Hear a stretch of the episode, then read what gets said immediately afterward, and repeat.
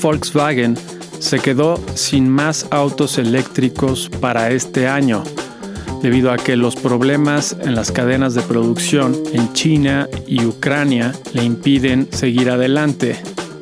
Después de vender poco más de 99 mil unidades este año, la automotriz alemana estima que no podrá cumplir con las 300.000 órdenes pendientes que tiene sino hasta el siguiente año. Volkswagen tiene poco de haber incursionado de forma comercial en esta categoría de vehículos. Hoy es el domingo 8 de mayo del 2022 y este es el volumen 3 número 17 del semanario El inversionista.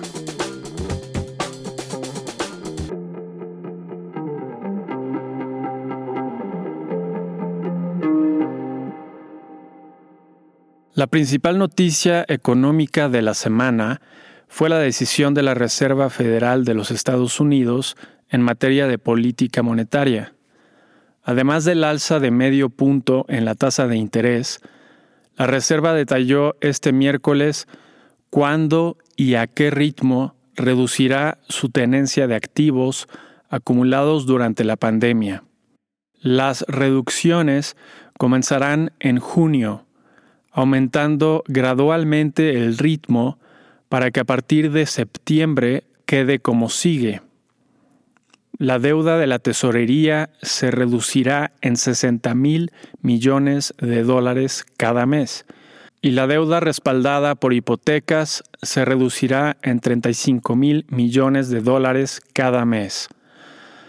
Aunque la Reserva no tiene intenciones de eliminar por completo la tenencia de este tipo de activos, creemos que el siguiente ejercicio es útil como referencia. Dado que la tenencia actual de deuda de la tesorería es de 5.7 millones de millones de dólares, al ritmo mencionado tendrían que pasar 95 meses u 8 años para que la reserva se deshiciera de dichos activos por completo. Y dado que la tenencia actual de deuda respaldada por hipotecas es de 2.7 millones de millones de dólares, al ritmo mencionado tendrían que pasar 77 meses o seis y medio años para que la reserva se deshiciera de dichos activos por completo. El conflicto armado en Ucrania también presentó novedades esta semana. Tal y como sucedió con Crimea, Rusia parece estar planeando anexarse los territorios de Donetsk y Luhansk antes de junio a través de elecciones ficticias. Ambos territorios se encuentran al este de Ucrania. Es posible que también el territorio de Kherson, más al sur, monte dichas elecciones posteriormente. La Unión Europea sorprendió al emitir finalmente la sanción al petróleo ruso, tanto crudo como refinado. Esta sanción se aplicará por completo dentro de seis meses para el crudo y ocho meses para los productos refinados. Estas medidas forman el grueso del sexto paquete de sanciones anunciado este miércoles por el Consejo de la Unión Europea. Otras medidas en este paquete son la expulsión del banco más grande de Rusia del sistema SWIFT de transferencias internacionales. La evacuación ucraniana de Mariupol señala que esta es una ciudad más que se pierde en este conflicto. India se ha negado a sancionar a Rusia y sin embargo la gigante Tata Steel, la mayor importadora de carbón de Rusia, decidió irse con otros proveedores. Los europeos siguen buscando un tratado nuclear con Irán después de que se congelaran los intentos hace un par de meses.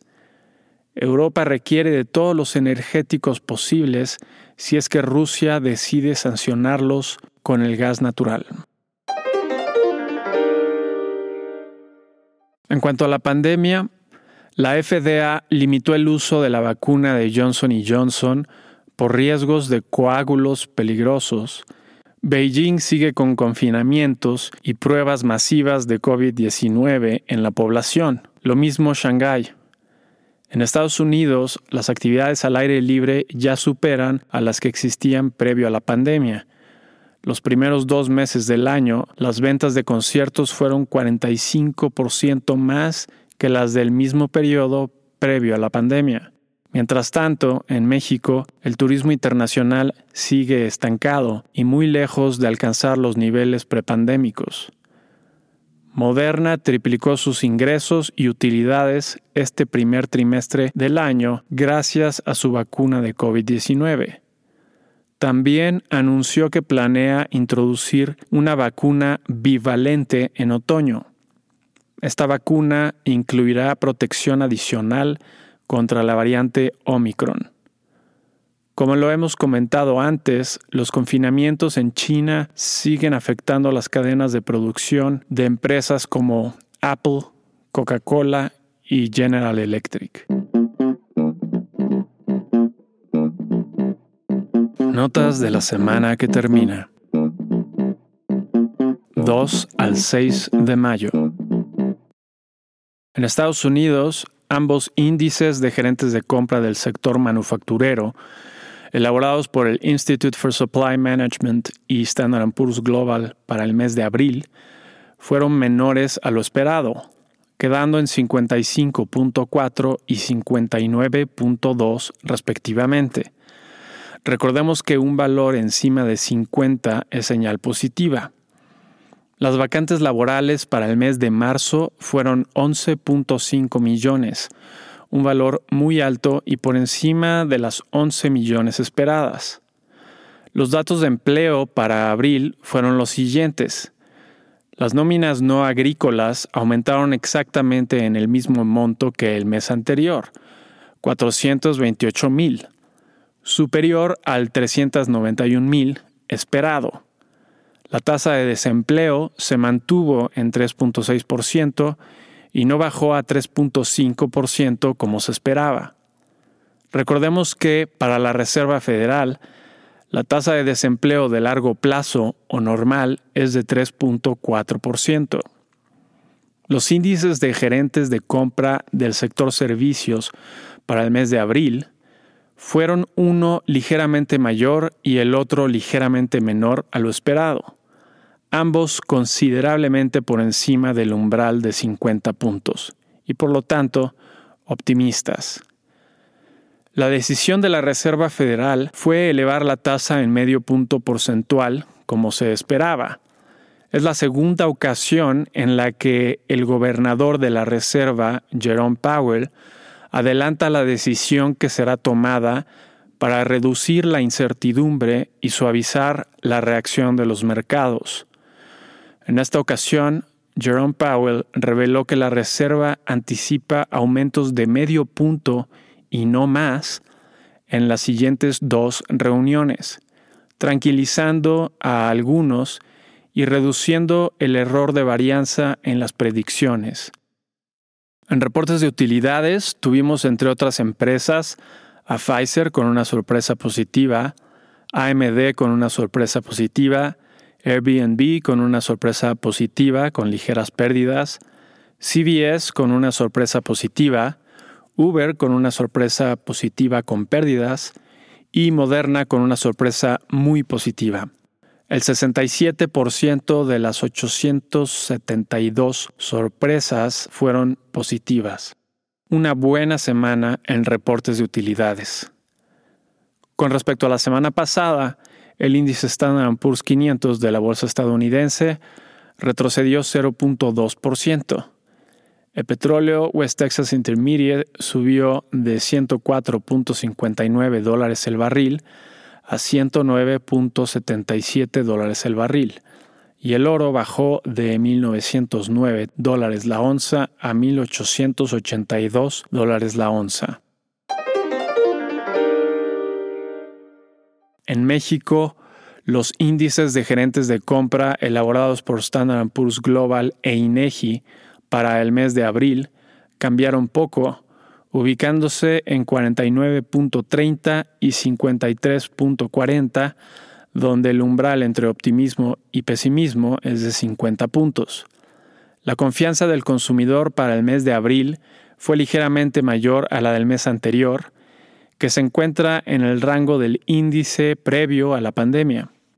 La encuesta a especialistas realizada por el Banco de México mostró un marcado aumento en la inflación anual esperada para el año en curso.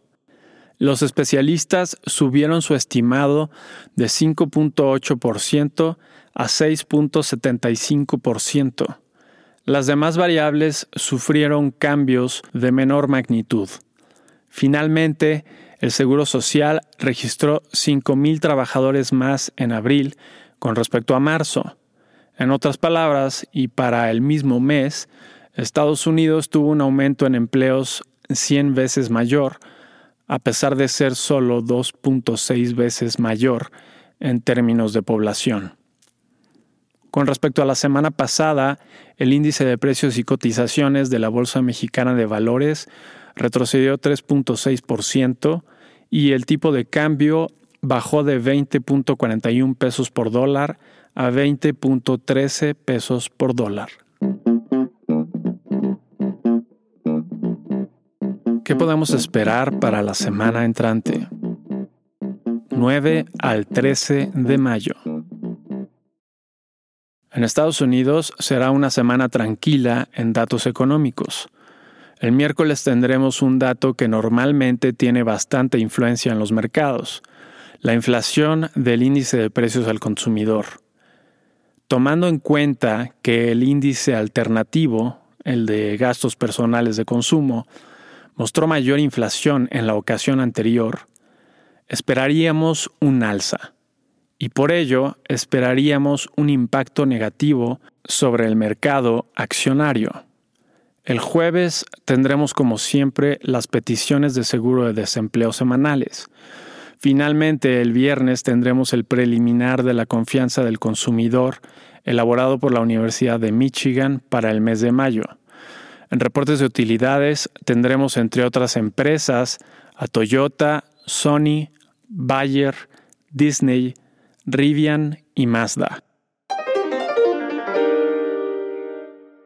En México, el lunes tendremos la inflación para el mes de abril. La mayoría espera un alza respecto al 7.45% del mes anterior. Ese mismo día tendremos también los datos de la industria automotriz de vehículos ligeros para el mes de abril. El miércoles tendremos el turismo internacional para el mes de marzo, cifra que aún está lejos de alcanzar los valores prepandémicos, a pesar de la enorme demanda que existe por destinos internacionales a nivel mundial. El miércoles tendremos los datos de la industria automotriz de vehículos pesados. Y el jueves tendremos el índice de actividad industrial para el mes de marzo.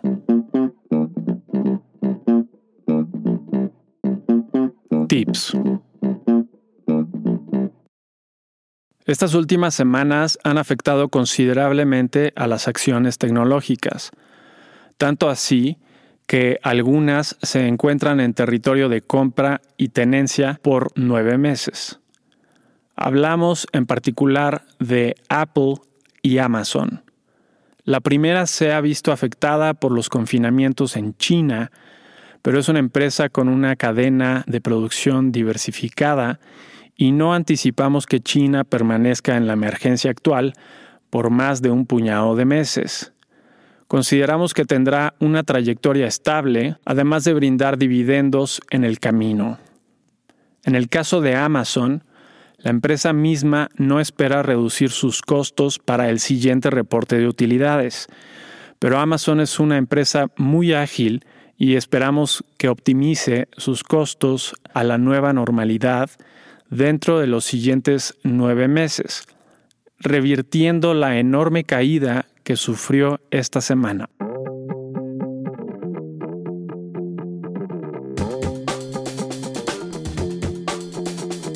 Y eso es todo para esta semana.